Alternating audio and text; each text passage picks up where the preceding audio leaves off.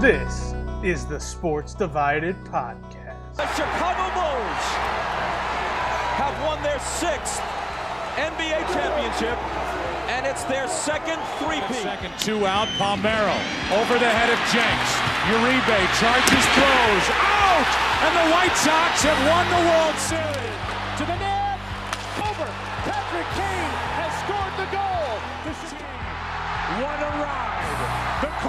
Are world champs in 2000. The Cubs win the World Series! They did it! It's over! The game is over! The series is over! The wait is over! And the St. Louis Blues are the Stanley Cup champions!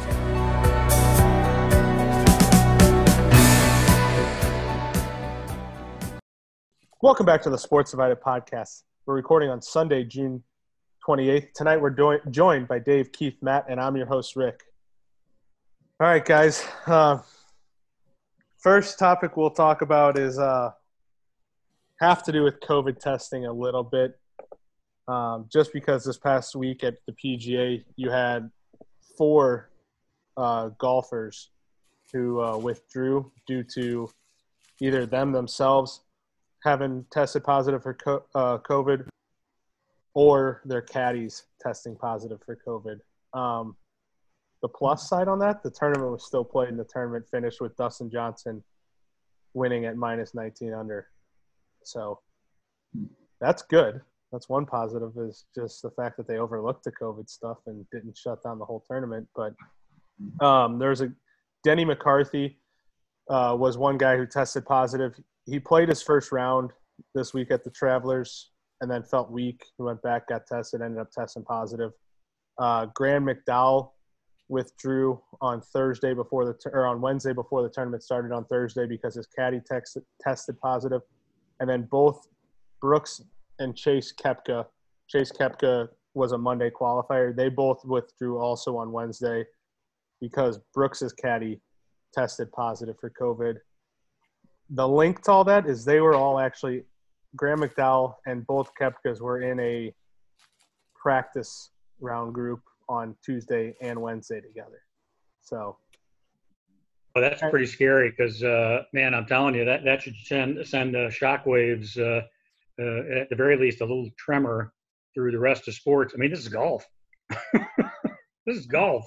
You know, this is not close contact anything. And uh, if it's happening like that, boy, that does not bode well for the other sports. Well, the one thing that Jay, the commissioner of the PGA, was talking about was he was thinking that it, the players were going to take it more serious. Like you could see the the two previous tournaments, they were, you know, halfway going through the guidelines. They were still giving each other high fives or fist bumps or shaking hands after the round. So there was still a lot of like personal contact that you usually see at a PGA. It just was without fans. So this past week, they kind of uh, even toned that down to where their caddies were handing them a club and then they were pretty much yelling back and forth at what they were going to do instead of standing right next to each other. So, um, Well, Dustin, let- big- go ahead. article today that just came out today was they're saying that they don't think it's being picked up by casual contact or contact office of like something you're touching or or any of that kind of stuff. So I mean, even if you think about it, even uh, you know the the fist bumps or high fives or whatever, they're basically saying now, no, not, it's it's only the close contact stuff. So which which tells me that hmm, I don't know. You know, the golfers they had to be well, that I bet they weren't still. They probably still were going out to dinner or having you know Mhm. close contact inside the locker room with you. Like they weren't supposed to be. They're supposed to be going straight to their car and leaving. I guarantee you, they're still, you know, they're all at the same hotel or staying at the same houses right around the, you know, street type of thing. Um, they're probably meeting up and getting dinner. But I agree with I, I agree with, with Keith. This is if if they can't recognize words coming from that, and this is golf. Wow, I'm not, I'm not sure what that does for everybody else. That's not good. Yeah, I mean, if you've got a forced, I mean, they, well, they don't even play foursomes. Uh, you know, it's two or three. Yeah. Yeah, yeah usually. Um, so you got six people plus who's ever keeping score for you, and I'm sure they've really reduced the numbers of anybody who's anywhere near them, and this has happened. So, oh my gosh, uh, now think about any of these other sports. Um, you know, if you can't do golf, you can't do baseball. If you can't do baseball, you certainly can't do basketball, hockey, or football. You Yeah. It's, uh, it's just something that I think can spread way too quickly, you know, without without even knowing you have it. So if it's spreading in uh, golf, uh, yeah, everything else isn't looking too good. I think they're gonna they're gonna push. They're gonna try to get things going uh, for sure. I know baseball's starting up and hockey and basketball, so we'll see. I'm I'm interested to see how it all goes down. Well, the other thing that's key to that is what you know. What is in today's world? I can't I can't keep up. What's the incubation period right now that they're, they're saying is the most common? Because you know it was 14 days, right? And then people were saying it could be as, as much as 28. I mean, if it's 28, these guys weren't even practicing then. Yeah, Well, well, if that's- it's 28, all bets are off. Yeah. That's one thing too. Is the PGA hasn't like done the quote bubble that these other sports are going to do. They can still go freely, you know, play week to week and go if they're like Webb Simpson won last week, took this week off, but he's back home with his family. He's not kept in a bubble and just taking the week off, you know. So like they still have all this like free ability to move, which might be leading to it also. You just you never know. If if you're trying to track 28 days of activity, good luck. Yeah. Well, on a little positive note, when it comes to the PGA, like I said, Dustin Johnson won this week for the won the Travelers um, Championship at TPC River uh, Highlands up in Cromwell, Connecticut. This is his 13th season with at least one win, which is fourth all time for the longest string. You have Arnold Palmer, Jack Nicklaus, both tied at 17 straight seasons with at least one win. Uh, Billy Casper has 16 seasons, and then Tiger Woods and Lee Trevino both had 14 straight seasons with at least one win on tour. So, even though Dustin hasn't won any majors and he's not looked at as like a powerhouse, the guy's obviously doing it for 13 years, where he's at least playing winning golf. He's always in the mix. He just doesn't get the big breaks or doesn't, you know. But to me, that, that the biggest news out of that is that he's been around 13 years. Became a pro in 2008. That just boggles my mind. Wow. Yep. Hmm. Yeah, I mean, and Phil, the longest string that Phil Mickelson ever had was 10 years from 04 to 13 with at least one. So Dustin's in, you know, if he can just be consistent, he'd have a lot more wins than he does and be a lot bigger name. I mean, the guy's a big name, anyways, just because he's got that. He's an athlete that's playing golf, kind of like Koepka. You can just tell by looking at him. But But he's also dating Gretzky's daughter, so that doesn't hurt either. no, not exactly. a celebrity type thing. Who wasn't? he's he's well well liked and well spotted in St. Louis. There's a lot. The past couple years, there's been a lot of times where some of his off weeks he comes here with the Gretzky because Gretzky has his house still here in St. Louis, and they'll come here and they'll see you'll see him at like some of the uh, driving ranges like Old Warson or some of the stuff down in the Hmm. Ladue Ladue uh, corridor. That's w- very wealthy. hmm So he's a you know accepted St. Louisan, I guess you could say. So on that note, nice little segue into the NHL. So uh, the most rigged thing to happen in the NHL every year happened again this year, and uh, just happened Friday night with the draft lottery. Um, You're really salty about this, aren't you? well, well, well. I mean, let's be real. So when a team, the odds here. Here are the odds. Here we go. We got. Detroit, Detroit, Detroit had a 200, like 260 winning percentage. They had 18 and a half percent to win the number one overall pick, and they ended up fourth. Mhm. Like I thought the rules said they couldn't even drop below third, and they ended up fourth. Yeah. Okay. But you know, I yeah, I do have a little. You know, we'll get to it a little bit here in a little bit, but So the the percentages were the Wings were the highest percent at 18 and a half to win the number one pick. Ottawa had 13 and a half percent from their own season, and then they had 11 and a half percent from the Sharks season, which they got the first round pick in the trade for Erik Karlsson a couple off seasons ago. Um, the Kings nine and a half, Ducks eight and a half, Devils seven and a half, Sabres six and a half, and then you get into the qualifying losing teams, where they haven't really discussed who is A, B, C, D, E, F, G, or anything like that. I'm assuming it's just going to go by worst record in the regular season, then becomes A, so they have the best chance out of that group. The Hawks. Yeah, right. Well, you know, I got a theory on that one. So I think it's going to be handed to one of five teams. I think it's already done. It just depends. It'll be a coin toss at one point. do they do when they do this lottery? Is it is it like ping pong balls? No, Like, they don't show it. That's what that's what's so bad. Up, they do not show a second of it. It's just they're flipping cards. Well, the NBA used to show it, that didn't mean a thing. Yeah, no. no. Yeah. yeah, think about that. Then they had they had envelopes they had to pick from and freeze the envelopes or something. So I don't know.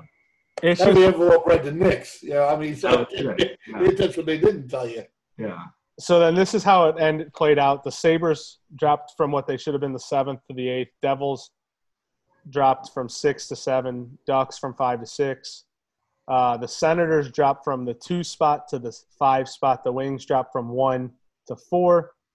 Uh, the Senators, via the Sharks deal, got the exact pick they're supposed to. The Kings jumped from four to two, and then a TBD, to be determined qualifying losing team gets the number one pick and gets. All right. So, so since you're the only one player. who did any research on this, explain this. So all those teams that didn't make the playoffs don't get none of them get the number one pick.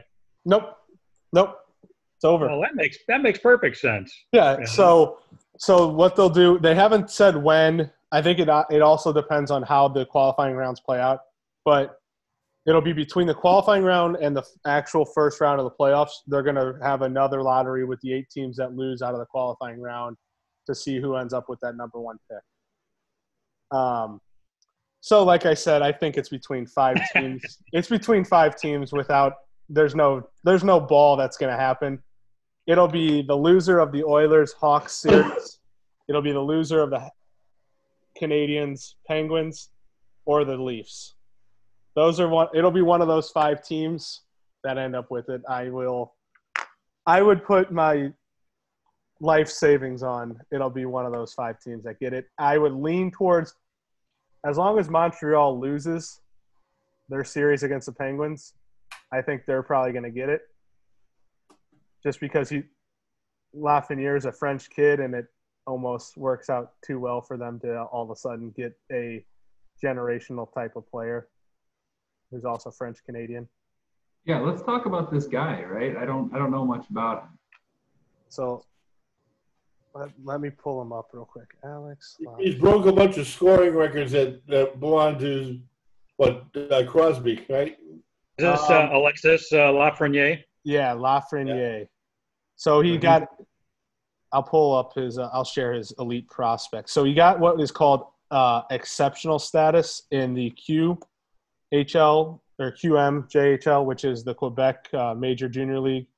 So there's three major leagues in Canada. The CHL or the in the CHL as an umbrella.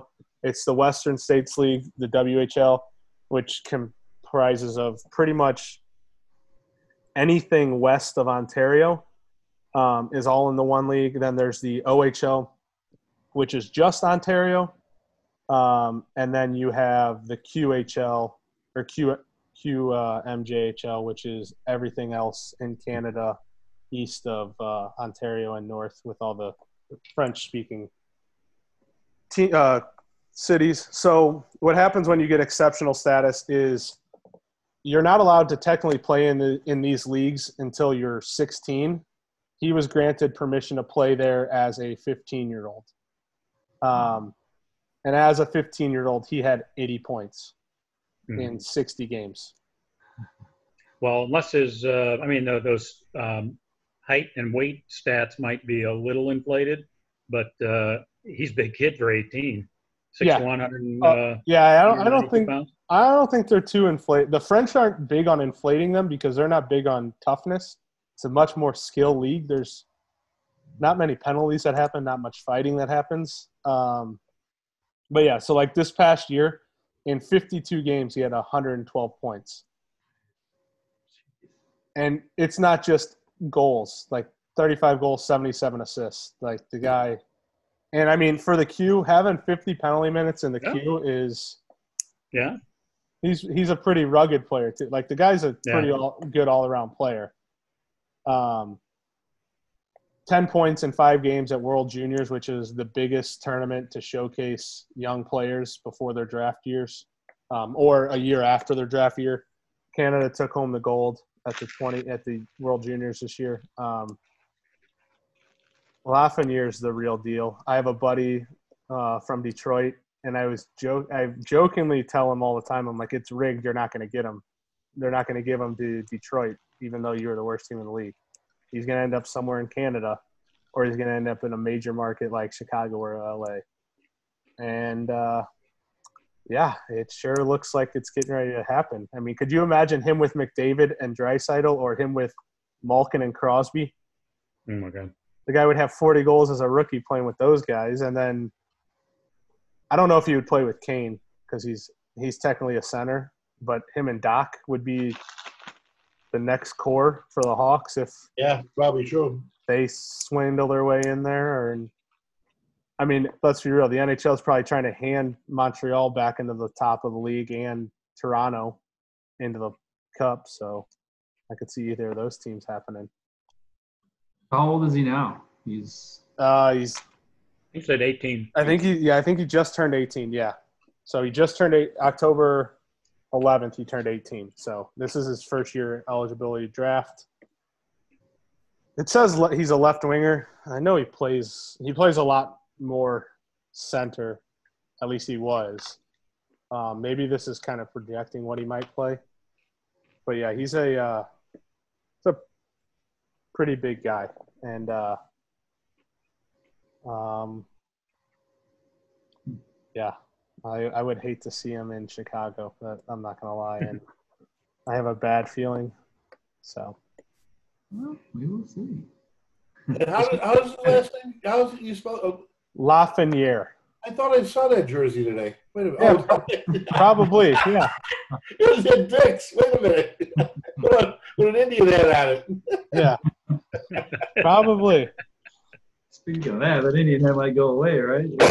Yeah, oh, God. Yeah, we're gonna avoid that. We're avoiding that. Yeah.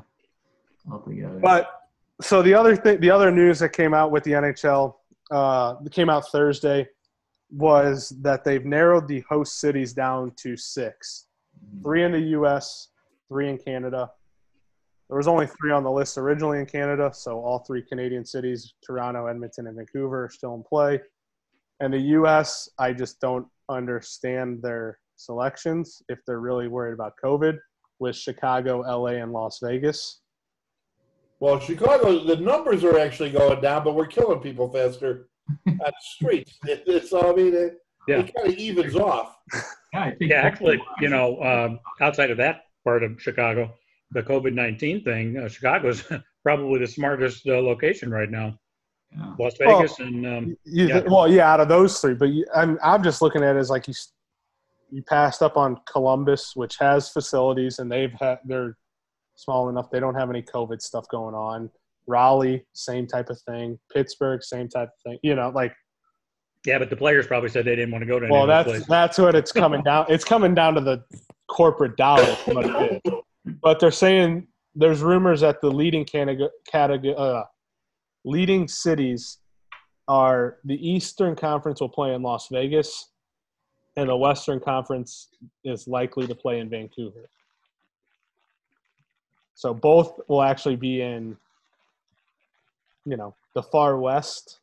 That's right. You know, East in Las Vegas. That's going to be hell TV wise for the East Coast. Yeah. well, Either, I mean, it's either Vegas. that or you're playing at 10 o'clock in the morning in Las Vegas. Well, I was gonna say it's Yeah. it's Vegas, so you can start a game at three or two, and it's five o'clock in the East. True. You know, you can have two games. You can have one start at five and one start at, or I guess maybe one starts at three thirty and one starts at nine. No different than some of the other playoffs that happen when you have St. Louis, Chicago starting at eight thirty. Yeah. you know, it happens to us a lot, so they can deal with it for a little bit. So that's that's the latest with the NHL. Hey fans, I know you're listening. Don't forget to subscribe to our podcast. We're available everywhere podcasts are found. Um, the MLB is back. And I think we can say officially since they report in three days. I don't I just don't see I don't see them stopping it now. I don't see anybody stopping it. I don't see unless you have a hundreds of thousands spike with COVID. I don't even know if that's going to I think every I think owners and players are to the point where they're just like, you know what? We want to play or we want the money more than play probably. Yeah. And Yeah, they're all about the money right now. we'll just we'll just Money. take the bullet and we'll take the risk and do what we got to do. So Well, especially with 60 man rosters. I mean, that uh, pretty much tells you right there. yeah, You're uh, planning for the worst. well, yeah. So that so get that's a perfect segue because that was going to be the number two topic, but we'll jump past. We'll talk about the games and the way they break it down here in a bit. But so a team will have a 30 man active roster um, for the first two weeks of the regular season. After two weeks, it'll drop down to 28. After four weeks, it'll drop down to 26 men on their active roster. Um, any road team, so any team that's on the road, can bring up to three taxi players. If they bring up to three, one has to be a catcher. So they can technically bring 29 guys on the road. One of those has to be a third or fourth catcher, whatever whatever the extra number is for a catcher. Um, and then you get two two extra guys. So that's the way the roster is going to break down. They also said that there will be a August 31st trade deadline. So Arenado to the Cardinals is looking even more and more possible. Um, You know what, though? That'll happen, and then uh, he'll come down with COVID 19, and then he won't be able to play. yeah. Yeah. but we still got him for seven more years, so we're okay. Oh, true, true. Yeah. But so as far as you know, usually the deadline is everybody has to be on the roster September 1st to be able to, to be postseason eligible. Um, due to the later start, they pushed it back. So September 15th is that deadline that everybody has to be has to be active on your roster uh, to be able to play in the postseason. Uh, they're keeping the 10 day DL. They're changing the 60 day DL to a reduced 45 day DL because the season's shorter. And then there will be a separate IL list um, for COVID. So there's no timetable on that. They'll just be on a COVID list. Whether they've been exposed, showing symptoms, tested positive, doesn't matter. They'll instantly be put on that, kind of put in quarantine. Um, and they're testing the players every other day for that. So, you know, Jack Flaherty starts in three days and he goes in two days before and gets tested. Well, looks like Jack Flaherty's not starting anymore. Yeah. He's out for an undefined period of time. Well, yeah, and you figure you you know if you test positive, you're going to be out for at least 14 days. You know, so Yeah. I I think pitching will be interesting this year for sure. Just to watch how they, if a lot of teams go with what they tried a couple years, the last couple years with the opener rather than a closer. Get a Oh, guy I- pitch one or two innings, and then you go to a starter who then maybe pitches three or four, and then you go to your bullpen. You just kind of ride your, your bullpen from there. I, I I think- think it's going to be interesting to see how they, they strategically do this. I think it's going to be guys going two, three innings max every other, every third. Like I think Yeah. honestly, look at like the Cardinals release their roster. Looking at the roster, I could see like they te- they team up like Flaherty and Martinez. They're going every every third day. Both of them are going two to three innings. Yeah. Yeah. That makes, maximize. makes perfect sense. I mean, because if you think about it, you throw two or three innings at max, max like effort. you'll be okay in two or three more days. Usually, you're throwing a bullpen anyways at 75% after throwing eight innings. Mhm. Well, you know, and uh, managers will be less likely. You know, I mean, early in the season, you know, your starting pitcher gets rocked in the first, second inning. You know, you're down six nothing, and it's like, ah, well, you know, you're just going to have to uh, take one for the team. Yep. You know, if there are any signs of uh, in, you know, a big inning, they may quick, uh, you know, get the hook out, and, and because you can't throw away games. No. You know, That's I true. mean, if- Sprint. if- if you if you go one and six or two and five in that first week, you're toast. You're done. You know. Well, you could. See, I mean, let's be real. You can see somebody having 40 wins out of 60. So Mm. yeah.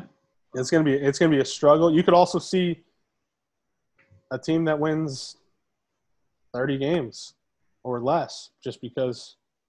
Of the, and plus, with the they didn't say exactly get into full details of expanded playoffs. They're going to be expanded. They didn't say how many teams yet or anything like that. There's gonna be some Um, sub 500 teams for sure. Oh, Quite a yeah. few, I would think. Yeah. Well, especially the way they're breaking it down. So you play 10 games against all four of your divisional opponents. So there's 40 of your games inside your division. Then you play the other 20 against the opposite division league.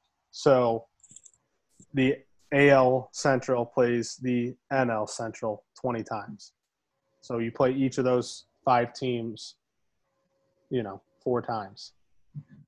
So it also breaks it down to where it's a little more even of who you're playing all the time.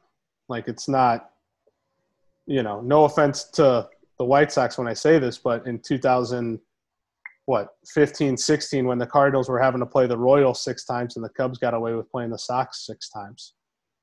That Well, that kind of goes out to like, and because you were also playing the AL East, so you played every AL East team, but then you played your rival, you know, those those six times. So it gets away from that. So wouldn't be surprised if you see this from now on this way, where they just get rid of that rival and uh, make it a little more. Well, the the other thing you're going to see roster wise is, you know, 'cause they're talking here and stuff like that. You know, with this man starting on second base, Oh, we were getting there. That was the Yeah. next topic. Cubs got a guy in the minor leagues that's stealing 50, 60 bases, and he hits some. Okay, But You So don't need I to. don't You just put him on second. second base, and then, Yeah. then No, that's that's a rule though. You can't make a so it has to be the same guy that made the last out in the inning. Oh, that's right. That's you right. can't pinch run, so he Right. can't go in there for him Yeah. like that. So that's at least one thing they actually thought about, I guess. Yeah. Because then every But you- team's gonna but every if you you know if you all you want to give up, you know, if there's nobody on and two outs, you can send him in to pinch hit and strike out, and he, he goes to second the next inning. yeah. Yeah, but what if it's Schwarber up? Uh, Who could end the, who could end the game then?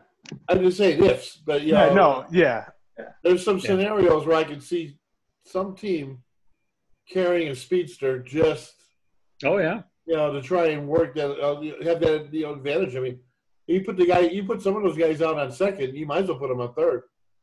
yeah. Lane Thomas, So- Harrison Bader for the Cardinals. Yeah. So I mean, it's I mean, It's let's be real. Bader's gonna make the last out probably anyways if he's batting. So you don't even have to worry about subbing him in. Or he could just do the Rodney Dangerfield thing. Whoever made the last out and they're at second base, just as you know, they pretend like they're going to run, and they, oh, oh, oh, my hamstring, my Yeah. hamstring. Then you have to have a pinch runner, and then Dave, uh, your guy, gets uh, in the game. There you go. I mean, it's, you know, somebody's going to figure out a way. I mean, it's, Yeah. Oh yeah. Well, Well, I- the Astros. Yeah. I think I think the rule is you can't sub them after the first batter, or you can sub them after the first batter. So what it'd be is you just try to bunt the guy over right away, and then Well, you pinch run there, so a sac fly, and you got a guy that's gonna any kind of any kind of sac fly. Yeah, exactly. You know, Hey, do they also though with this runner at second? Do they do what uh, I'm familiar with, where there's also one out? no. Oh, so it's So they did not adapt that part, at least from what they're saying. They did not adapt that part from, because let's be real, they stole this from. They say they got it from the minor leagues. Well, they actually took it from slow pitch softball. yeah, That's yeah, where it my comes That's what it was. It was runner on second with one out. Yeah, But well, as long as both teams have the have it, uh, you know, it's it's fair. Yeah. Well, yeah, it's uh, I don't know how I feel about it though. I'm at the point where just this year is so like out of the ordinary. Anyways, just throw everything in there. Just do all the weird stuff. And let's Well, I just see. think that's what works. I think that's what they're doing. They're they're throwing stuff out there to test to see if people like it and it sticks. Yeah, let's do some like laser strike zone. Let's do, you know, uh, let's just try it all. Try it all. I, you know, Well, they are, are they also doing the re-entry thing where players can come back in the game? I, I read, I thought I read something about that, that players can come back in the game. Oh, I didn't. ring a bell to I didn't. No, I didn't see anything about haven't that. that. No. Okay, I don't know if they were still talking about that, but uh, That yeah, would that be would, that would yeah, be that- interesting. yeah. But That help would be- for sure. Well, I could see it if it's like a, obviously is how many people get sick. I mean, it's you know, if you're, you the Dodgers, some of you, you're the Dodgers. You're so deep. Yeah, you're you're going to be pretty good. If you're, you know, you, you know, in just you know trying to respond, you look at you know, Cubs, Cardinals, people who are they're there, they're they're here and stuff, but you know the the wrong three guys walk in the door with COVID, and it's just suddenly you're not uh, you're not anything anymore. But also, if the right three guys walk in for the Cardinals, you know that could be, say, Fowler gets it and uh, Brett Cecil gets it, and you know And Bader, yeah, then we're Matt- then we're good. Yeah, Matt Carpenter. Hmm. If those three walk in with it, then you got you got Dylan Carlson and you got Tommy Edman and you got you know Genesis Cabrera lined up right there for those three guys. I'm okay with that swap. but so the one thing, realistically, the only thing that the uh, owners finally gave way on was the players are getting paid a full prorated salary. So with 60 games, it breaks down to about uh, 37% of their full season salary is what they're going to get. So, you know, so we need to start some GoFundMe pages. yeah. My heart- my heart I was gonna say, I was gonna say they're they're not gonna be hurting, but at the same time, I guarantee you the owners are gonna be making a lot more money off of a new slash unique TV deal with all these games that are gonna be happening on TV Yeah. and only TV.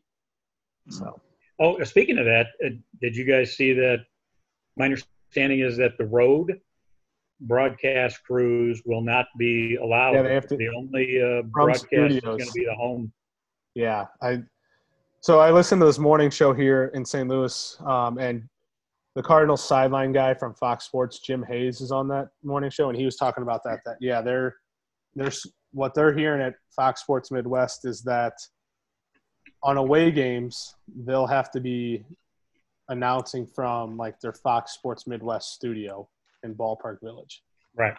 which is going to be I don't know, it's TV. Why don't you just share a news share a feed and just I don't well then I guess I don't want to listen to you know Brennaman the entire time when it's a cards cards Reds game. I'm I'm not exactly the biggest Nobody, no, nobody wants to listen to Brennaman. We don't either. Nobody.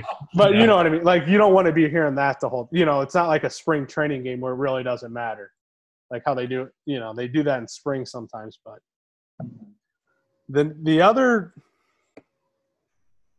thing is there's talks here in St. Louis. I know the White Sox have talked about it, and so have a lot of major league teams. The Cubs have not officially said anything, but some of these organizations are having talks about whether they can get 30% of that stadium filled with fans. And The Cub, the, Crane Kenney was on this week, did he come on? Okay. and they were talking about how to get eight thousand into the ballpark. Which is ru- what, roughly 12, 15% for them, probably? Yeah, the capacity is only thirty six. Yeah. Okay. You're talking about maybe just a lower uh, lower deck or something. Well, he didn't get into details. Well, so- still working. They were talking about it here in St. Louis, and what they're talking about is obviously everybody's, we've all been in St. Louis well enough, obviously, to where you've seen Busch and you know how big those sections are, where they're talking about they would have about 10 to 15 people per section at a, in a section. So, I mean, that's not going to really do much for an atmosphere.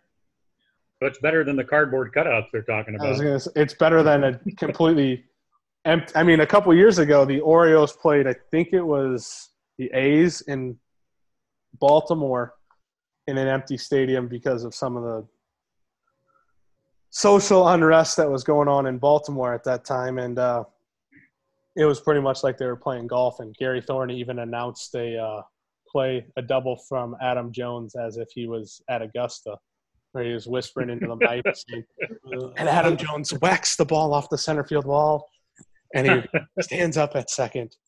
And I'll I'm give, you, give him a I'll, give one, I'll give you one more insight that was on, on that interview with Crane Kenney, who I usually shut off because I don't like the guy. Yeah. But, so listen to him. Uh, the Cubs have another. Besides the eight thousand, he wouldn't go into details. He did say there'd be no cardboard cutoffs. That they didn't spend a half a billion dollars to make the ballpark look like brand new again to put cardboard uh, people in the seats. He was very adamant about that.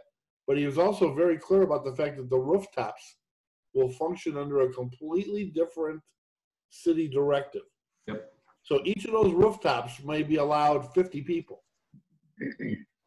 And, and now basically they own, I, I think there's only a handful they do not own at this point. But Right. Uh, that So- there. so what happens if the MLB comes in and mandates zero fans? Can the, does that count the rooftops? Because technically the Cubs count that as attendance numbers. no, they don't. They you, they cannot count them as attendance. Oh, I thought they did count the rooftop Ah. seats as attendance. Nope. Oh. That's why you don't, that's why you haven't seen the attendance move to 40, 42,000, 43,000. Mm. It- They cannot. All right. Gotcha.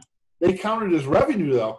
Okay. Okay. It is revenue. so they te- okay. So maybe that's what I've seen it as. It's quote ticket revenue, but it's not. yes. Okay. Okay. They can't count it as attendance because it's outside the ballpark. So Gotcha. you can put 50 on each of those rooftops. And now suddenly you've got another five, eight grand of people sitting out there, not not that far away if, if you look at some of the ballparks that are out there. So it could be you put 8,000 inside and 5,000 on the rooftops. You'll hear it a little bit. Yeah. Better, better than nothing. Yes. Yeah. Yeah. I mean, it'll it'll be uh it'll help. I mean, well, maybe not help. It'll be at least some sort of noise that isn't just cars honking in the street. But is there going to be pushback from some of the uh, teams that aren't able to do that? That's what I. That's why I was wondering if there'd be a mandated. Where You know, it's either nobody, you know, either everybody has a chance to put people in the stands or nobody is there, no matter what. I I think you might see that, you know. So, uh, but if if everybody's allowed a percentage, the Cubs will get away with a lot more because of the rooftops. It's just a unique situation. I mean, it's What about all the suites too? I mean, couldn't they couldn't they rent suites out to a family of you know you're living at home together, you go into a suite and watch a game from there. You're pretty separated from the rest of the fans. So yeah, That's a good question. I wonder, like, you know, family, family of the players, uh, is that is that a separate category than fans? yeah. Um. Yeah. I, I don't know if they're allowed to have. Well, I guess I mean they're not making them stay in hotels, right? They haven't said that, so. and like the, the hotel by Wrigley that's next. The restaurants are going to open, and in fact they open this weekend. The restaurants across from Wrigley, f- f- uh, across the Parkway. The hotel itself will not open though. Hmm. They determined that they couldn't, for the amount of people they'd be allowed to have in there, it wasn't financially reasonable to open a hotel at this point. Hmm. So, but but the restaurants will be open in there, the three of them. Well, yeah. I mean, I'm assuming those restaurants they'll every game day they'll be completely packed with uh, people who want to just be down around the the ballpark. Well, and, you know, that's where Chicago, that's where the Cubs and the Cardinals will be very similar. Is you've got all that, uh, you know, extra uh, people around the stadium, if you will, now because of Yeah, Yeah, what ballpark they- village. down to the, the the two areas, um, and depending on what the rules are, you know, in the end of July, beginning of August, it'll be interesting to see how many. The, the atmosphere around the stadium may be also pretty loud. Yeah, very true. Um, well, speaking of ballparks and people that are technically supposed to have a uh, percent allowed in, has anybody seen the new Texas Rangers facility? I saw I saw the article brief. I didn't I didn't really look into it too much. So uh, th- this is what it looks like right here. It's a metal roof. Um, and this Car. This is what the Texas taxpayers approved. That doesn't look exactly metal there with the glass. Mm. Looks like looks like these uh, the Rangers fans in Arlington got a little uh, little hosed with the actual product itself. Looks like one of those industrial parks. It looks like a warehouse, yeah. Yeah, it looks like a Tin roof- warehouse. the tin roof warehouses. So, Wow. It's gonna so Oh. loud when it's raining, right? Holy oh my, yeah, yeah. Well, it's a retractable roof too. That doesn't. It's supposed to be. That doesn't exactly look like it's retractable. I don't see any. Yeah, any. Or if it is retractable, it's going to rust every time you try to move it. Well, you know, everything's bigger and better in Texas, right? yeah. All right. COVID. So we will move on to uh, the topic that we all did a little research on, which is our top top four fictional sports characters. Um, so we'll start. We'll go in the order of uh, Matt, Dave, Keith, and then I'll go last. Uh, I s- I promise that Mount Rushmore um, that you guys are seeing is not any sort of uh, meant to be lead into who everybody had. I had found that picture before I uh, I got everybody's answers for this. So we'll start with Matt's Matt's uh, number four um, on his Mount Rushmore of fictional sports characters. Yeah, so it's it's uh it's Happy Gilmore. Uh, it's it's just one of those. It's a great movie, and I I gear towards comedies anyways. Um, but there's just some some quotes in there, and, and even with you'll go anywhere, go to Top Golf, you go to a driving range, and there's somebody today still doing the Happy Gilmore drive, right? And they even put up signs to say like no Happy Gilmore. Oh, yeah. Happy Gilmore. so like the movie has inspired the actual sport, and I think if it's a professional golfer had done one once at a tournament or something, I don't know. But so the movie was just it was so popular. It's, you got Bob Barker in there. I was gonna say he fights Bob Barker, so that's And Bob Barker wins. yeah, oh yeah. the left hook. Yeah, I mean, he said he has like whether it's an actual, you know, why won't you go home? Why don't you go to your home ball? Or it's where he walks up to the table the first time. He's like, "Oh, I'm a hockey player. I'm playing golf today, though."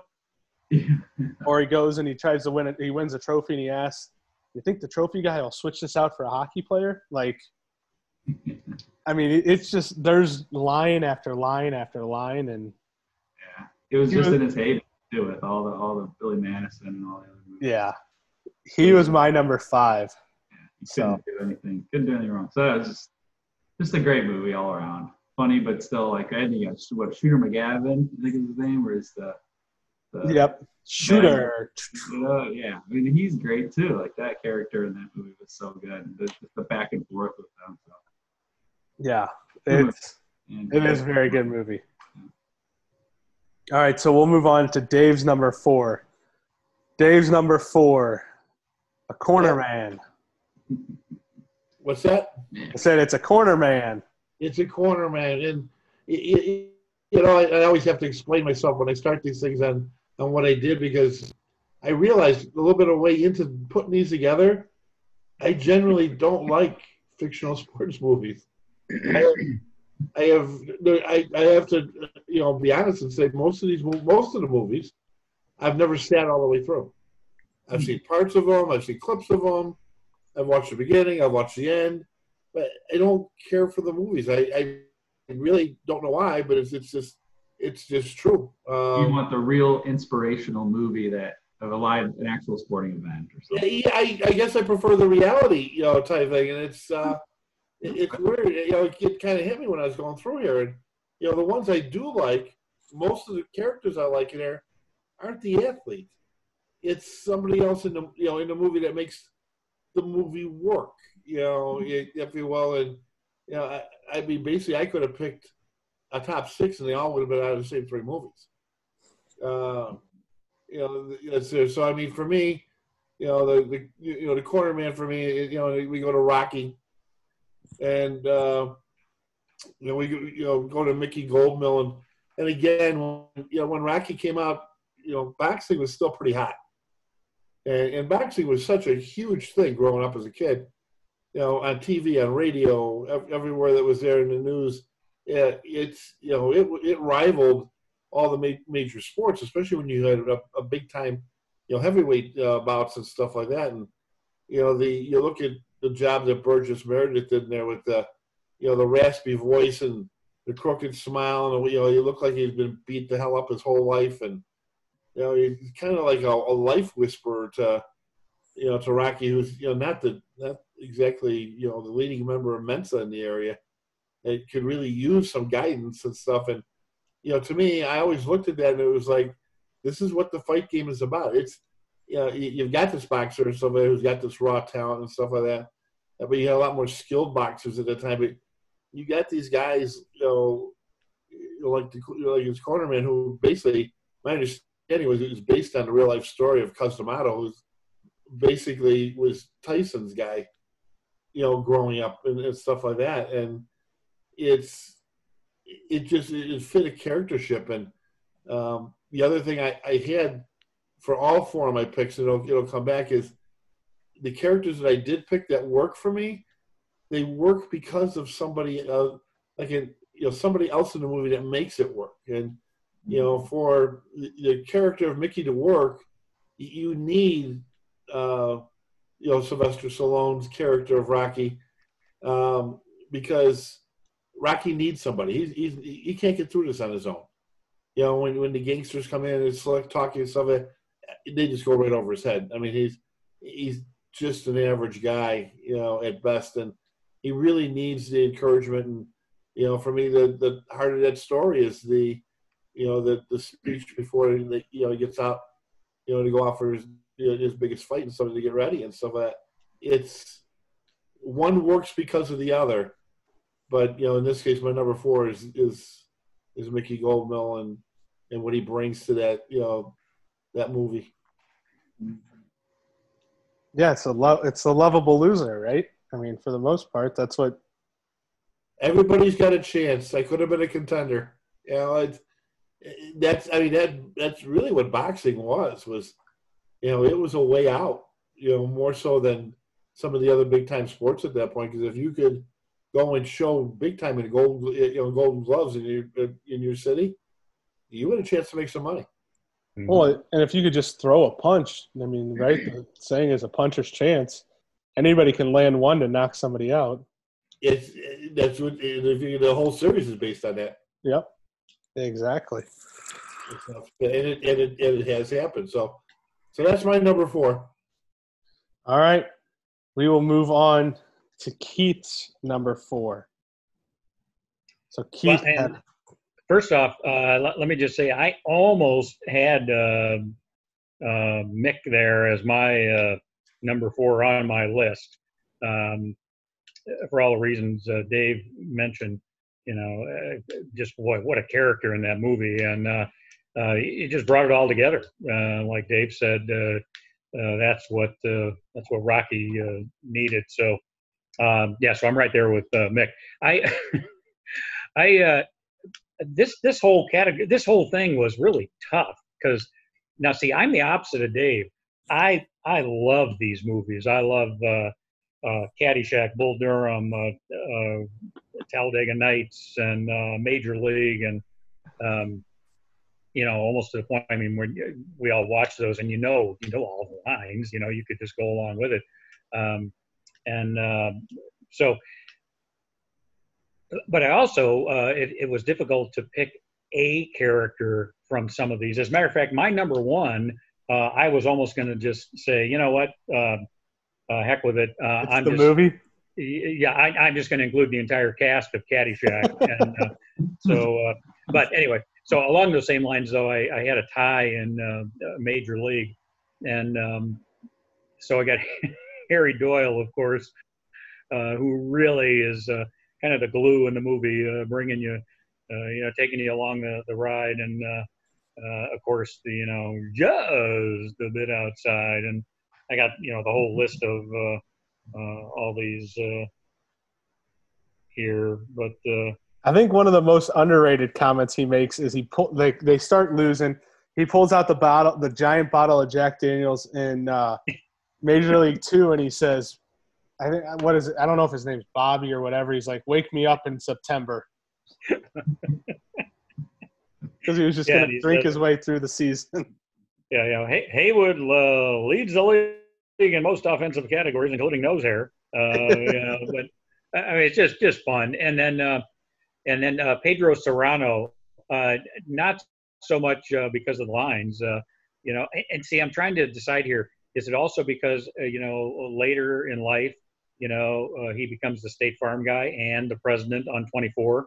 Uh, you know, So- but uh, I, I just my favorite line is when uh, you know in the championship game when he basically says, you know, uh, screw Jobu, you know, I do it on my own, you know, and uh, uh, yeah, I don't know. I probably should have picked Harry just by himself, but uh, I really like uh, Pedro and his. Uh, the, the, you know his Well- sacrifices and his rituals at his Yeah. locker and everything. Yeah, it's so fun. he still has some great quotes too, where he's talking about he takes uh, Dorn's head cover of his driver and says, "Oh, hats for bats."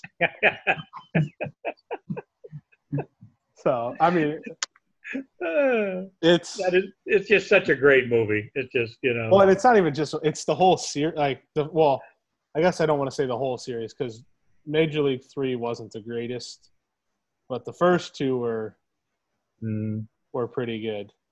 yeah, Uh, and you know, mean, Ricky Vaughn uh, sh- should have. You know, he he's probably right up there too. But uh, yeah, I was gonna say. some of these so tough. You know, because uh, how do you how do you choose uh, some of the characters? Yeah, we'll continue with them because uh, my my two are two different ones with Lou Brown and Rick Ricky Wild Thing Vaughn. Not not the clean cut Vaughn. It's got to be the uh, the wild one. You know, whether it's him throwing a fastball and he rips the head off the metal batting guy, or you know, Lou Brown's trying to sell a guy white wall tires, and as he's accepting the job to be a manager, and and and the line that sticks out for me the most in uh, Major League Two is Lou, uh, Lou's giving the speech in this locker room in the locker room, and he's talking about how they're not a team, and it's it's a knee thing, or it's a religious thing, or it's an arm thing, and he like chokes. He goes, or it's a heart attack, and Jake Taylor looks at him and goes, "Who used heart attack?" And he says, "Me," and he falls over, and then he's in his bed. Taylor takes over as a manager, and he's in his bed the whole time, and he's listening to the game on the radio. He's not supposed to be, and he's watching the soap operas, and he's going nuts. And these nurses come in, and he just keeps saying, "Oh, these soaps! I love these things. They really get me going." But he's really listening to the the game the whole time. So He he really does come across as a real major league man. I mean, he does. He he pulls especially it for off, that man. that time period, like that. That's exactly what I think of when I think of like. I mean, even what was it Gardenhire in Minnesota, right? Yeah. Like, that's- that's the type of guy I think of, or you know, you're thinking of like Charlie Manuel a little bit, type of like It's Yeah. old school. You know? exactly raspy voice because they're out at the bars and smoking cigs all night, every night Yeah. after the games, and Who's that Tiger? Who's the Tigers? Uh, his manager too. I know he was he used to smoke cigarettes in the, Sparky the, Anderson, Oh, the dugout, but then they, no, they, uh, they told him he couldn't smoke in the dugout anymore. Jim Leyland. yeah, Jim Leyland. That's Jim right. He Leyland, used to smoke on the duck in the dugout. So he, You he's know. right in the vein with all those guys. You know? Exactly. So we'll move on. So Matt's number three. Uh, my number three is uh, Benny the Jet Rodriguez from Sandlot. So this is one of those movies that y- you watch it and it just it it does such a good job. Kind of like the Christmas story when you watch that, where you just feel like you're a kid and it's like old school like baseball and you know and he was obviously the best baseball player of the team ends up being you know playing for the LA Dodgers later on in the movie but you know, you- you're playing in this old lot, and behind the, the fence, there's this big dog, and you know, they, they hit the ball over there, and they're using Babe Ruth's ball, and he's the guy that has to hop the fence to go get it back. It's just one of those like feel good, great, great movies. Uh, and I think sports movies. When I think of you know fictional sports movies, that's one of the ones that comes to my mind most. Um, He's a Sandlot legend. The PF Yeah. Flyers. yeah, it's just uh, it is. It's just it's it's so good. I mean, there there's a bunch of characters from that movie too. Uh, Smalls and I can't even think of the the little the catcher. name. Yeah, Yeah, or you got Yeah Yeah Short, who, you know, his name says it all. He's always saying Yeah Yeah Yeah. yeah, yeah. You know. Squints Palledorous, who sneaks out a kiss from a lifeguard. Guy was a genius. Oh yeah, right. So we'll move on to Dave's Dave's number three. Uh, he ended up being on this Mount Rushmore, but uh, you know, Yeah, my, my number three is Car- is Carl Spackler who's, and Bill Murray, and uh, it's you know it's weird. Like you know, like I said, kids, you love these movies, and I, I particularly don't. But Caddyshack is the one that I don't even put with the rest of these movies. It's like a it's a whole entity into itself. It's it's, like it's its own uh, you know genre because it, it just kind of it, it goes so far beyond the you know the, the sport that's in that movie. Yeah, you, you, it, it would worked for anything. Uh, it just the lines that were in it and stuff. And you know, when I talked about how you have a character that works and works and sometimes works better or only works because of another character, and and in this movie, to, you know, to me, the where that really stands out is when you've got um, Bill Murray, you got Carl, and you got Ty Webb in in Carl's house at night when Ty hits the ball in there and they you know they come in and they go through the whole fireball and, and uh you know, cannonball, cannonball here. uh, no, I don't want to. I don't want to stick to anything, and uh, you, you know, and uh, you know, they don't- say that about you, as far as you know. You know? So, so- and it turns out when I read about it, that scene wasn't even in the movie. No, it was all, proper opera. I'll just add lib. all improv. That yeah, that's why that's why I think the line that sticks out the most is where he goes, "Oh, you got a pool over there, right? Yeah, we got a pond also. Pond would be good for you." Yeah. Yeah. so you know, the two of them did not like each other. The, the two of them, they, they had a feud going back to Saturday Night Live, and Bill Murray was only supposed to have a small role in this movie, but they kept calling him back every every Monday after Saturday Night Live, you know, to, to do more. They stuck to they had a, a, Harold Ramis had a, a general premise about what was going to happen in there, and sent the two of them in there and said basically, go do it, you know, so that, and then every line in that whole scene was ad libbed.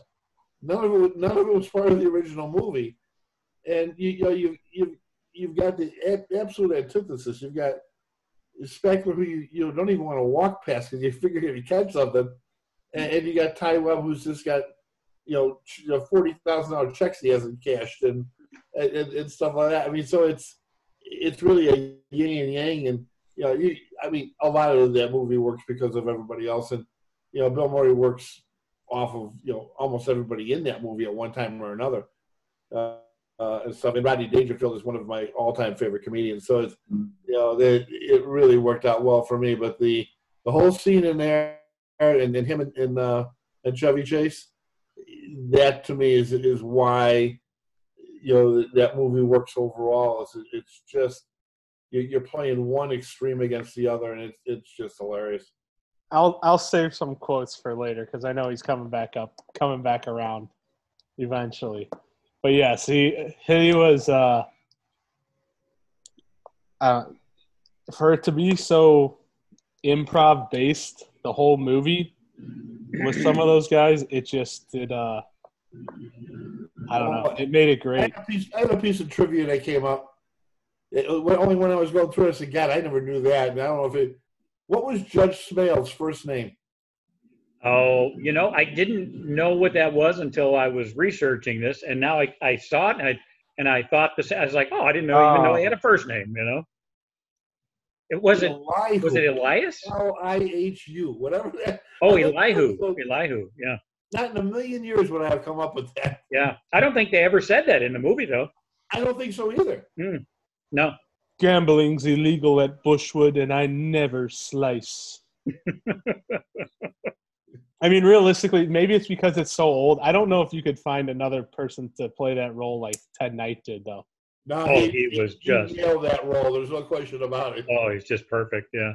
So, all right, we'll move on because I know, like I said, I know he'll come up, and I know another another Caddyshack guy will come up. So we'll get a little bit more into Caddyshack here in a little bit. But so we'll move on to Keith's number three, which just happens to be Shake and Bake, baby, Shake and Shake and bake. Um, yeah, I mean, you know, the obvious uh, one in this uh, would have been uh, Will Ferrell, but I, I, I couldn't go with it because it was just too obvious. But uh, Cal Naughton, some of the lines in there when they're sitting around the dining room table, you know, and uh, uh, Praying, praying to little baby Jesus. I like to. Yeah, I think. little I like to think of my baby Jesus with a with a tuxedo T-shirt on, oh, I, yeah, I got it right. With knocking little out at the front.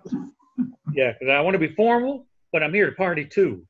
I like to party, so I like my Jesus to party. I like to think of Jesus with giant eagle wings and singing lead vocals for Lynyrd Skynyrd, like an angel band. Like, where the hell do they come up with this? That's got to be ad lib too. Like, just just go. You know. Yeah, I just you know sit at the table and figure it out, you know, and Just start Uh, rambling and whatever whatever the f- well you say twelve things and we'll cut the fun. You come back and tell us which one felt the best and sounded the best, and we'll cut that one. yeah, and and you wonder like the shake and bake thing. I mean, was that actually scripted, or did they come up with that and then they just ran with it the rest of the, you know, uh, rest of the shoot? Um, Or yeah, know, Will Will Ferrell's the sponsor for Big Red, and he goes, "If you don't chew Big Red, then fuck you." yeah.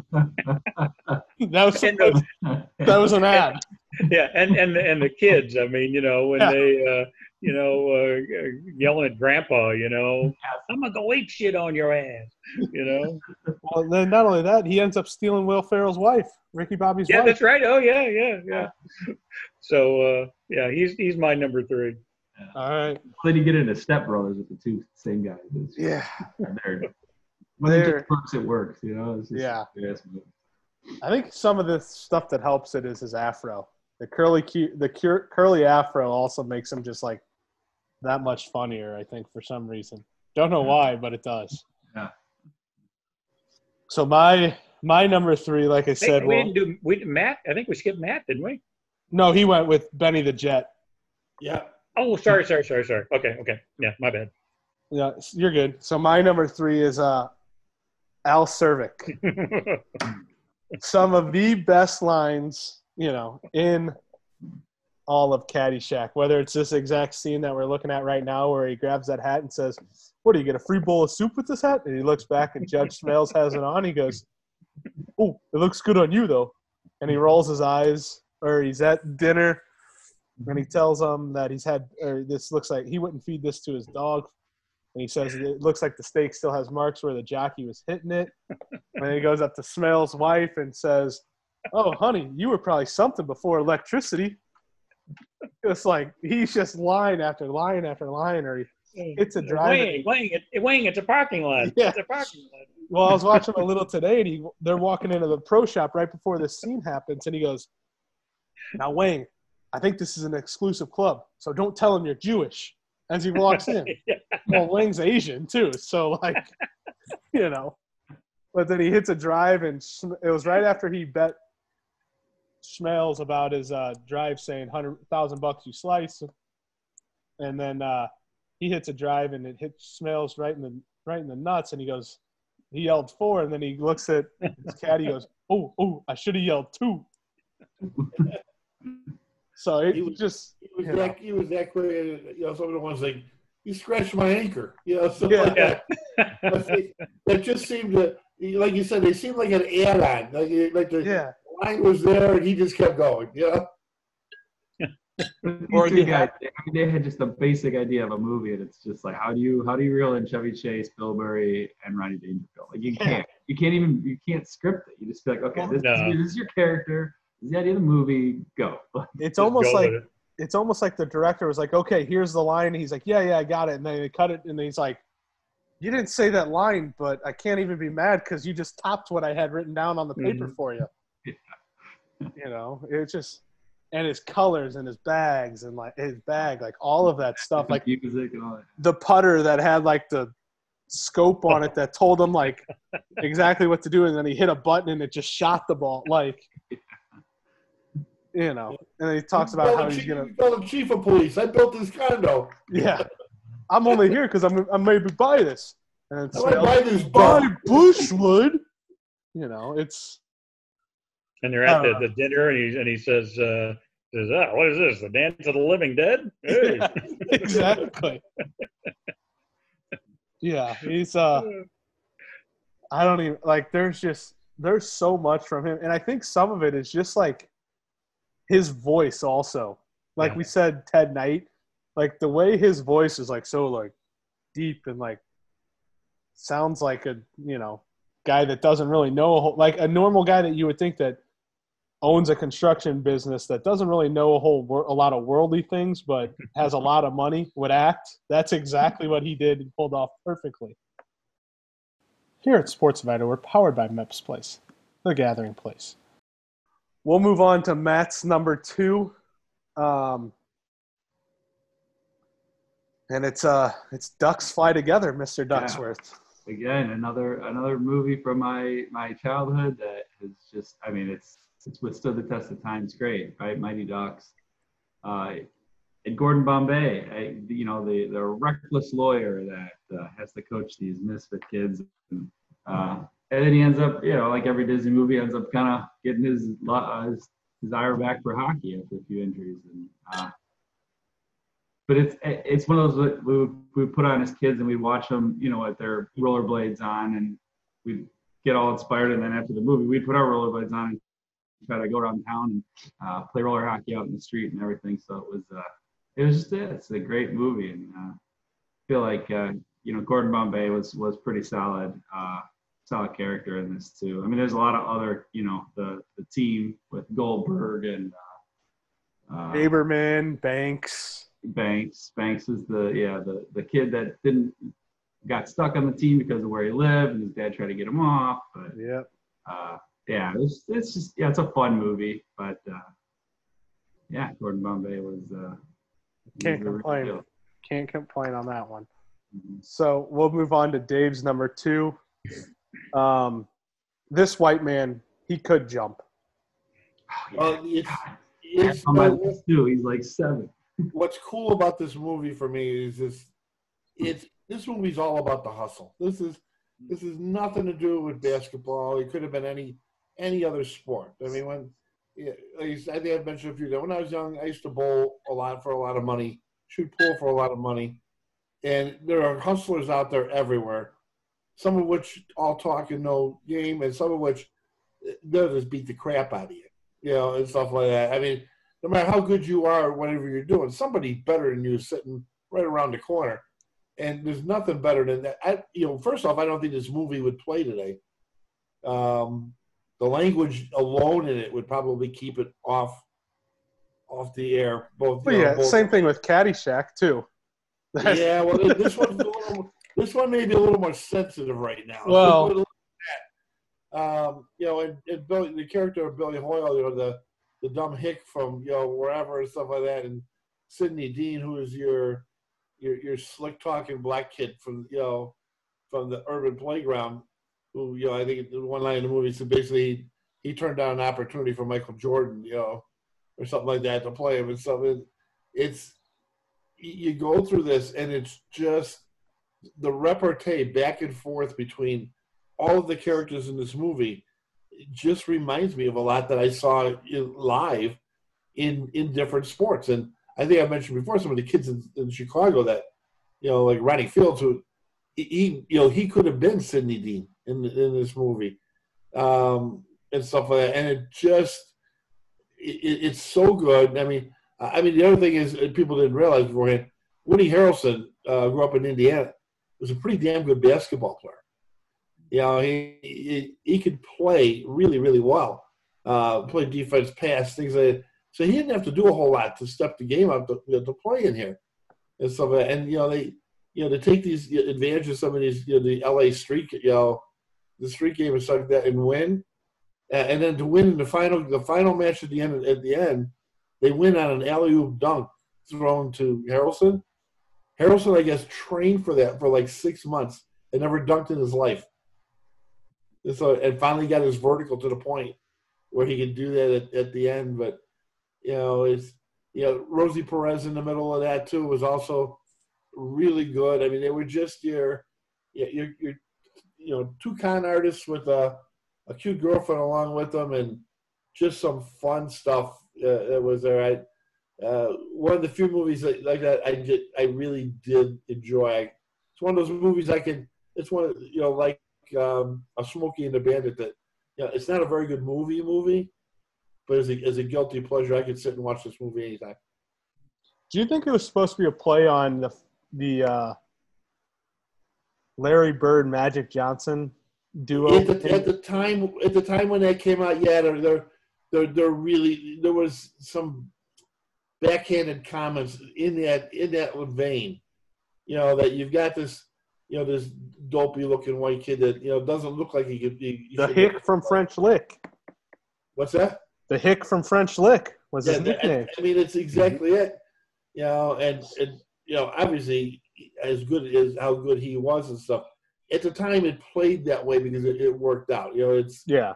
you know, and, and stuff. I they didn't do a lot of stuff in the movie that was directly related to that, other than the fact that know, I, I'm not sure if, if you know Larry Bird ever played down his talents and stuff like that. Um, he's a pretty confident guy, stuff like that. Uh, whereas Woody, you know, Woody Harrelson, you know, he played the part of the. Oh, you mean you want me to play basketball? Yeah, so that, yeah, when somebody starts talking like that before you're getting ready to play, whether you're going out to play basketball or shoot some pool or roll, you know, bowl some games, uh, you've probably been taken Run. Run, run, and run. Yeah. Hide, hide your money and get the hell out of there because you've been had.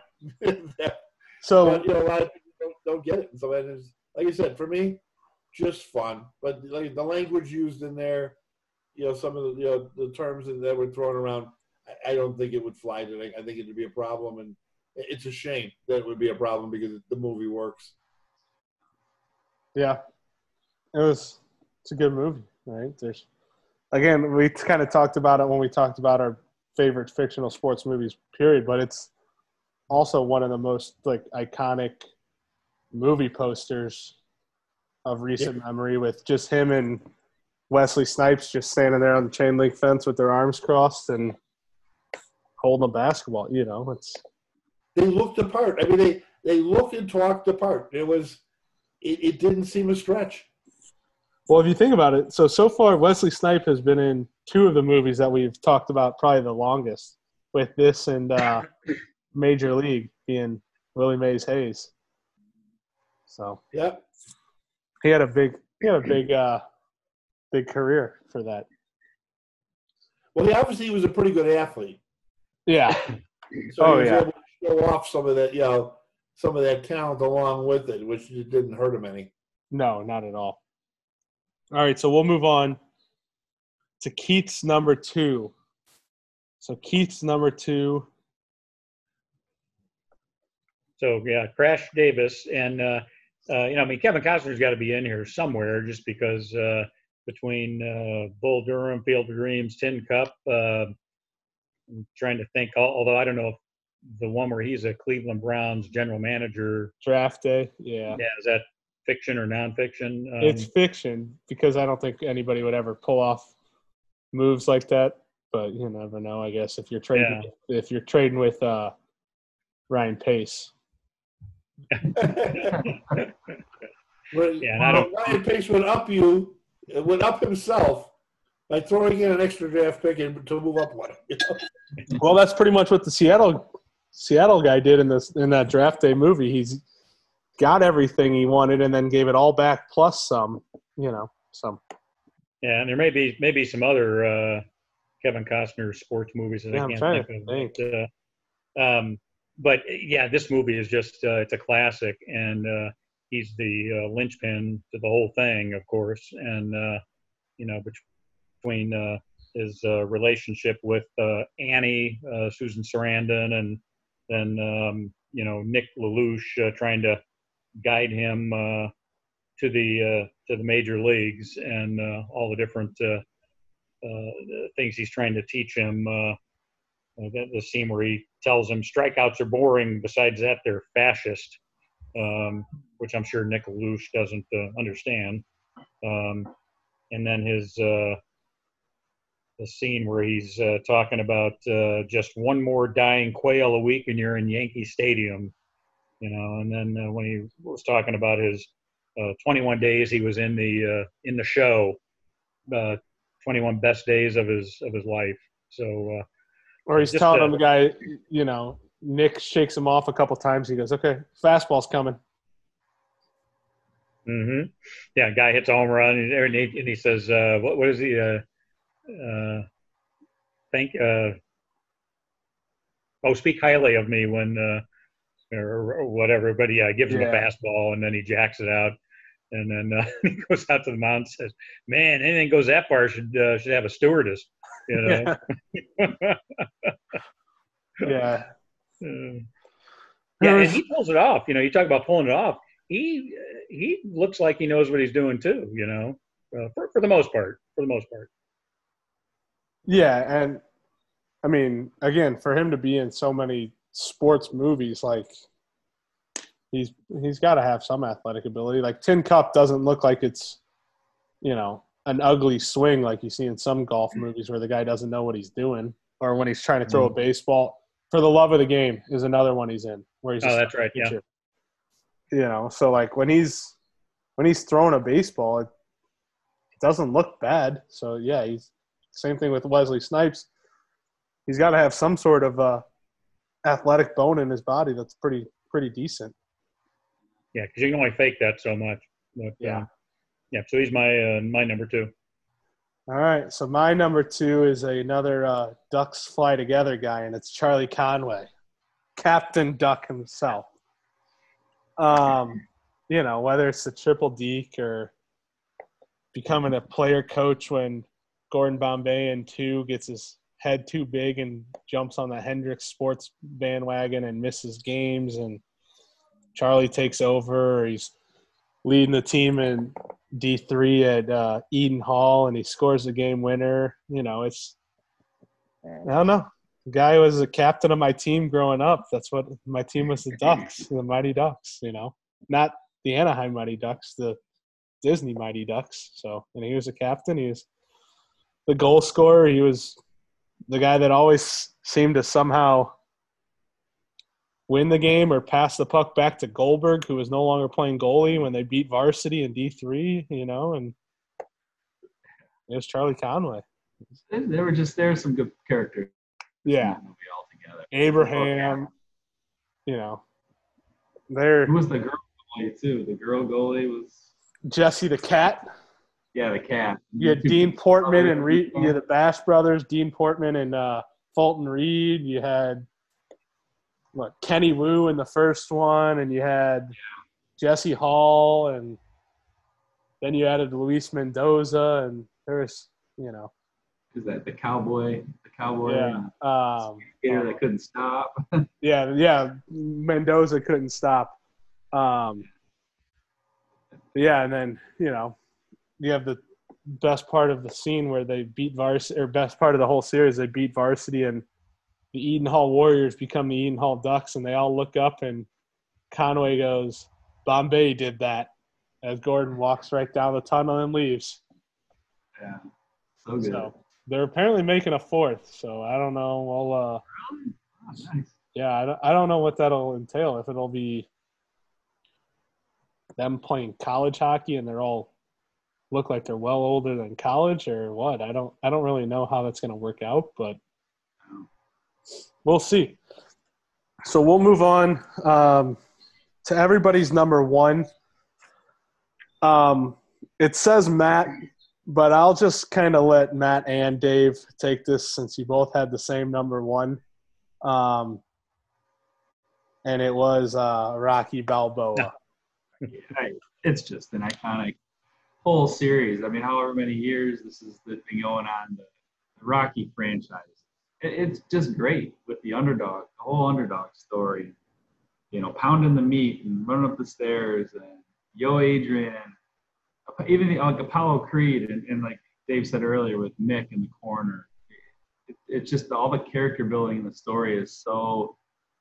It's just so it's it's perfect, you know. It's the, the underdog, the guy in the neighborhood is coming and uh, trains against you know Apollo Creed or Ivan Drago throughout the whole series. And you got the special treadmill with the breathing thing, and he's you know doing, doing pull-ups in his basement or whatever, running behind the bike. It's just you know, it's great. The the whole the whole Rocky franchise is so fun to watch. It, it, it you know you watch some of the fights back in the day, it was a little better. You watch them now, and it it still holds up, but they're, they're so dramatic. You know, it's like the, the punches and the falls and the uh, it's but it's great. I mean, you watch it and you can't like get you know Eye of the Tiger, I, and music and just the scenes are just so captivating. You still get excited to watch, even though you know what's going to happen.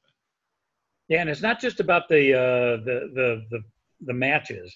You know, I mean, you got all the uh, subplots. You know, with uh, Adrian and um, Adrian's, uh, uh, you know, uh, what's his name, uh, the, the brother. Uh, um, and well, and like Dave mentioned earlier, Mick. You know, I mean, you got all those interesting stories that just layer and make makes it a um, well, makes it a great movie. You know, not just a sports movie, but a, a movie. Well, it, it adds on also to the time period when it was made. In, in what's I mean, we all know, you know, Apollo Creed is Muhammad Ali. I mean, there's it, doesn't take a real stretch of the imagination to get from one to the other. The same boxing style, the same size, the same attitude, the attitude, and the same beating the crap out of everybody. Play eh, the Rags is so much bigger, so much quicker. So you had that as a a subplot early on. You know, the everyman, you know, from the streets of South Philly, you know, going to you know to fight the the mouth from the south, and you know some of that. And they and then you know by the time the series is over, that changes to the point where after Creed dies at the hands of the Russian, you, you basically got Rocky taking on the, the Cold War Mm-hmm. uh, at that point, and then you know when he wins, winning that, so you've got this, you know, Every man character who's got all kinds of flaws, and you know, now has you know seeing problems and hearing problems and all this kind of stuff like that, and but he was he was just a loyal, solid kind of guy. I mean, it, you know, everybody knew one of these guys hanging in you know in the neighborhood and stuff like that, and he, you know, he made the most of his life. I mean, it's. uh you know, it's eh, the one during the one part during one of the talks with Mickey. I remember it, Mickey told him something about it. Rocky mentioned something about where he was working. He said, "It's a job. It's a good job," and Mickey told him it's a waste of a life. You know, because you have so much potential and stuff like that. So I mean, throughout that whole series, it was fighting stuff bigger than than than he wasn't, and really bigger than he could understand. Mm-hmm you know, at that point. So it's, you know, it's, it's I, I don't know how they could have done it any better. I mean, to the, to the point where at least I think it's still there. Yeah, you actually have a statue in Philadelphia. Yeah. You know, Yeah. that's from like a movie character. Yeah, right. Yeah. You have a movie that changes the actual sport or yeah something in real life. Transcends. It's, Well, I mean, he yeah, he was. I mean, he's Philly through and through, Mhm. right? I mean, like he is a prototypical Philadelphian with attitude, look, style of talking. All of it is Corner is a corner boy from from uh, South Philly. Yeah. Mhm. Hey, I got three of those. Uh, what do you want, man? exactly. You know, and how do you how do you not root for a guy like that at, at that point and stuff? And you know, but like I said, you hope that would, there would be the same amount of enthusiasm today. Uh, Don't know and stuff like that, but yeah, even you know, up till this point, you know, uh, like kind of like Matt was talking about, a lot of people in Philly relate to this guy. Mhm. Yep. Yeah, and plus, if they want to remake it, they can just cast Colton Parayko as Drago, and we'll be good. Oh my gosh, is that the truth or what? All right, so we'll, we'll move on to Keith's number one. Um, I told you guys we'd get back to him. Uh, so here he is. so that that's a great uh, photo because of that whole scene there, you know, about the story with the Dalai Lama. Yep. Uh, On my deathbed, I will regain full consciousness. So I got that going for me. I got that going for me. Uh, you know, I mean, to me, uh, this, um, uh, with all due respect to everybody else, this is kind of like our conversation a couple weeks ago with, uh, um, you know, the NHL. You know, where it was just Wayne Gretzky and like, duh. Uh, this is to me is like, duh. I mean, he's just like the guy. This is the character uh, for so many reasons, and uh, we've already talked about some of them. But uh, you know, the, the the scene outside the clubhouse when it's starting to rain, or you know, he's he's uh, hitting the uh, the flowers. You know, Well, he's got about a two iron or so. What to know? You Yeah. know, you know, and then then of course he goes out with uh, uh, the bishop and. Uh, Well, I don't think the heavy stuff's coming down for quite some time now. And, and who hasn't used that line when you've been out golfing in the rain? You know? oh or just God. anywhere where you're it's raining, you're like, oh, I don't think the heavy stuff's going to come down for Yeah, quite some I mean, yeah, I mean, it's just endless, and uh, you know, uh, uh, the the scene when he's talking to the gopher, and you know, yeah. oh, he starts singing the song, and uh, Where he's talking to Sandy, and Sandy says, "I want you to kill all the golfers on the course." And he's like, well, "Excuse me, uh, sir. If I kill all the golfers, they're going to lock me up and throw away the key." No, the golfers, not the golfers. The brown little furry things. Oh, the the golfers. Yeah, you could have just said that. That's a lot easier than killing golfers.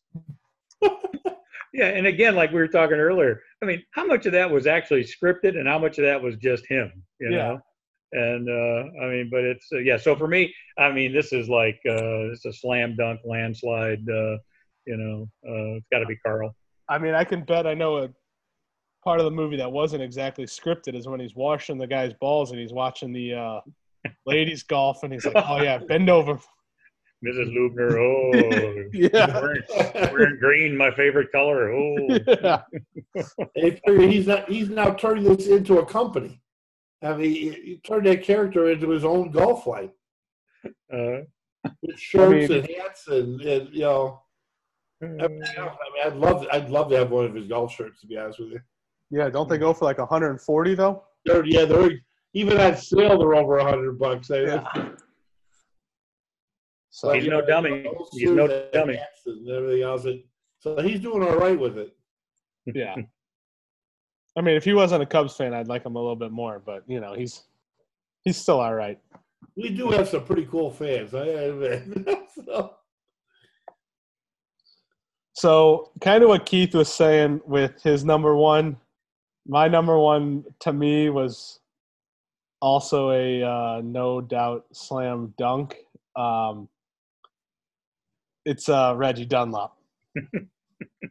so there's no way I could leave Slapshot off of this list.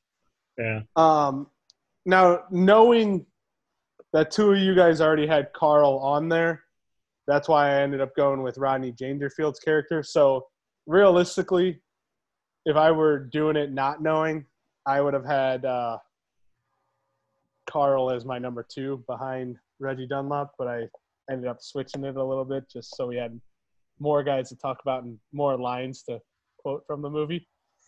Um, but I don't know player coach Reggie Dunlop just uh, some of his lines, some of the stuff he does. I don't, it, Slapshot again is one of my well, I think it's my all-time favorite uh, fictional sports. I know there's still some sort of realness to it when it comes to like the Hansons and the Iron League stuff, but it's let's be real. There, this this wasn't exactly there was a lot of li- there was more liberties taken than you can call liberties for a non-fictional story. Um, but you know whether it's him in bed with Hanrahan's wife and he's skating around the net the next night yelling at Hanrahan saying she's a lesbian, a lesbian. I know, I know. and then Hanrahan chases him down, or he's you know he's talking to talking to um, Joe McGrain or Joe McGuire, and he's like, they brought their It's in the hole. boys with them. You know, it's just, or he's calling Dave. Dave's a killer because he went after Ogie Oglethorpe and he got his lip busted up, and I don't know. There's a couple guys you could have picked from that movie, but I think, you know, Paul Newman was a ringleader of that, and plus he spent like four months learning how to skate, so he actually could look like a decent the hockey player. you look at you look at the character. Who sees Paul Newman in this role when they're casting it? I mean, I mean, it- Yeah. they're casting this character. I mean, who comes, who says, "Oh, what about what Paul Newman's doing?" You know, Well, and now though, can you see anybody else playing it? Like, no, no, he owns it. No, yeah, it just fits. It just fits. Like, and, I knew him- and you know, I- I, mean, you mentioned he he, he uh, trained for four months. I didn't know that because one of my observations of it was like, oh man, he doing his own stuff there. I Yeah, mean, you like- know, he looks like he knows what he's doing. growing up, I knew him more as Reggie Dunlop than Paul Newman. I would like see him in other stuff and be like, "Oh, Reggie Dunlop's in that movie." I don't know the guy's real name, but it's Reggie Dunlop. You know, same type of thing. Like it, he just had that like, he's got that you know, that it factor when it comes to Yeah. Well, he Yes, just he looks like like uh, does. like like the Kevin Costner uh, in Bull Durham. I mean, he just looks like the hockey lifer. yeah, You know, Bull. Uh, you know, Kevin Costner looks like the baseball lifer. You know. yeah, yeah. And again, he's just some of the most memorable things that that happened in that movie. He's always a part of it. Whether it's saying a guy from, I, they were supposed to be modeled after the North Stars was so drunk he was going to pee himself, and then somebody goes and checks the guy in the corner and he pees himself anyways. Like, you know, it's just a movie that like I cry laughing to every single time I watch it, and it'll. I don't think it'll ever change. Same thing with Caddyshack. Same thing with Major League. Um, you know, Yeah, I, I love Caddyshack, and it came in that era of some of the comedies that came out uh, at that time that were just they were one after another, rapid fire, and you had Animal House, and you had Airplane, and you had Yeah. and these right, things yeah. just they just rolled. I mean, you, for the two hours you were in the movie theater, you were entertained the entire two hours. I mean, there's- Mhm. yeah, and they and they were fun. They were just fun movies. Well, yeah, I think, and I think that's one thing. Like Caddyshack, yeah, it's based around golf, but Slapshot's kind of Slapshot has more of the hockey element than Caddyshack has golf. Yeah, they're more they're more comedies than they are like actual sports movies, which I think is why they work so much.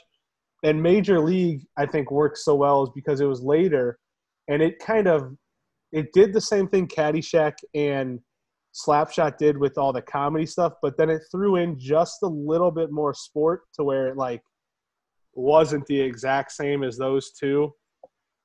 You know, because every other sport movie or every other baseball movie at that time was a serious baseball movie, whether it yeah, was it's- yeah. you Field know, of the natural field of dreams, Yeah. you know, that type of stuff. So these were these were fun. I think I could have had a couple more. I know Dave has a uh, dishonorable mention that uh, And I and I can hold it. I'll, I'll just mention it just briefly. I only would have brought it up if if somebody would have brought up as a top four, uh, freaking Rudy. Yeah, that was there. Oh. I had the, I had the, the whole interview with Joe Montana, basically talking about what a load of crap that movie was. So, and uh, you know, you know, not only like I said, I have to suffer through it once, but you know, IBM decided it was good management uh, training material. I had to sit through an entire session with like the all the, the whole executive team from Chicago. It, it was one of the more painful experiences of my life. and so, uh, and it was, uh, and, and unfortunately, a lot of them were domers. So I mean, you you, you had keep, just keep your mouth shut, eat popcorn, and go home Mm. uh, at least. But you know, it's it, it is it, it was a made up you know you know story about something that really sort of kind of didn't did happen. Yeah. But you know, some of the other stuff that was, I mean, if I was a Notre Dame fan, I'd be pissed off the way they made they made the coaches look and stuff like that. 'cause they made them look like idiots, and and you know they weren't. yeah. Well, as a Mizzou fan, I'm mad because that was a Mizzou guy, a former Mizzou guy that was there as the coach of Notre Dame at the time. It was Yeah. uh, Ara Parseghian. Was it was it him at the time or was I mean, it? I mean, uh, uh, Dan, Dan Devine. yeah, Dan Devine. Fine after after Yeah. Parseghian, yeah. Yeah, Who they stole from Northwestern, but that's another story. who Parseghian? Parseghian coached Northwestern before he coached Notre Dame, which is why when they were chasing Gary Barnett when he was here, I was like, uh uh not twice, baby. And I- Um, I, know they won't get Fitzgerald because they turned him down for a scholarship. So he's, anytime they call, he's got the big finger up for him. So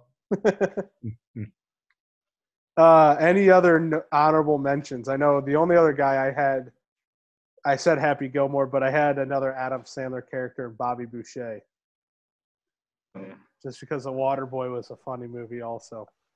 yeah. Outside of outside of most of the movies we've already covered, at least. yeah, and I had, I, you know, I didn't do a, much on it, but I had, I had to put it down because I actually did like that, you know, that movie. I had basically most of the cast from the entire first Mighty Ducks movie. I, I just thought that movie worked so well. One So- movie, there, there were a couple that so like, um, Teen Wolf was a was one that came out. I you know I don't think it's higher than any of the guys there, but that was that was a funny movie. I like that one to watch. It was uh, the character. I mean, it's just so bizarre. the whole character, then the family is all wolves. I, know. But the one movie that you know, and it goes back to Woody Harrelson. I was going to bring it up. Uh, the movie Kingpin. Oh, With, I had, I had that also. Ernie, Ernie That's right. With Bill Murray in there. I mean, that is such a great movie to watch them go back and forth. And he's bowling with a rubber hand because he lost his hand in a bet. They shoved it into the ball return. Like that, that whole movie. And you know, he's, he's coaching some Amish kid. it's like it's so out there, but it's such a great movie. So Yeah. those characters were, were pretty good. They were close to making. And then Dodgeball is another one. yeah. Oh, well, that was right. Lure and yeah. Dwight Gooden, or not Dwight. Good- What was his? Uh, Pat, Patches O'Houlihan. yeah. like just But- so funny. Well, speaking of the Woody Harrelson basketball, I was thinking when you said that, I was thinking semi-pro and Jackie Moon with Will Ferrell because Oh he was yeah. in that movie. Well, I, I, I did have one other thing that I had in my notes. I, I was trying to get to. it. I couldn't remember it exactly. Didn't want to quote it. Uh, during White Man Can't Jump, Bob Lanier did a lot of the training for the, the two guys for the basketball. Mm. Yeah. When they, when they were basically done playing, either one of them could have been a Division three starter at that point. So they kind of put where their skills were. Hmm. So I mean, that's that's not so bad, you know. At, at Yeah. that point, I mean, it's, yeah, it's not over overestimated. I mean, you said Snipes' athletic skills were far superior, but his basketball game, he said Woody's game was actually maybe even better than his. Hmm. So, but yeah, Division three starters, not bad. No, Yeah, not at no. all. And then the I had this listed as like a cast that I think it's just because I like the movie so much. But anybody, any football player you want to take from Varsity Blues, whether it's John Moxon or uh, Lance Harbor or Tweeder or Billy Bob, like that movie itself was, it was a funny movie. It was college or it was high school football in the big state of Texas, and you know, Tweeder was Tweeder was a normal high school big time whiteout who uh, liked to party, drink, and do a lot of other drugs, and it was funny. Another one that came up when I was doing a little bit of research too is the the, the Big Lebowski, and I didn't it didn't really strike me too. I mean, it's there is sports in it, but it's it's. I didn't think I saw that too. I didn't think it was too much of a sports movie, but uh, I mean, they bowled and you know, they yeah they competed in tournaments, which was I mean that cast was pretty good too. With Steve Buscemi, Jeff Bridges, and John Goodman. yeah, I mean, jeez, yeah, that was that's a great. I love watching that movie. So I just want to get the rug. That rug really tied the room together. Just wanna get the rug. Just my rug. But yeah, there's there is an awful awful lot of different characters we picked. We kind of picked some of the same movies, but some of those movies just have so many characters that it uh it all works and that's what makes a probably what makes that movie that great is is that ability. Um, So I think that about wraps up today's episode. All All right. All right, talk next week. See you guys. See ya. Bye. Take care. crazy. Thinking about the way Thank you for listening to the Sports Divided podcast. Don't forget to like us on Facebook and follow us on Twitter and Instagram.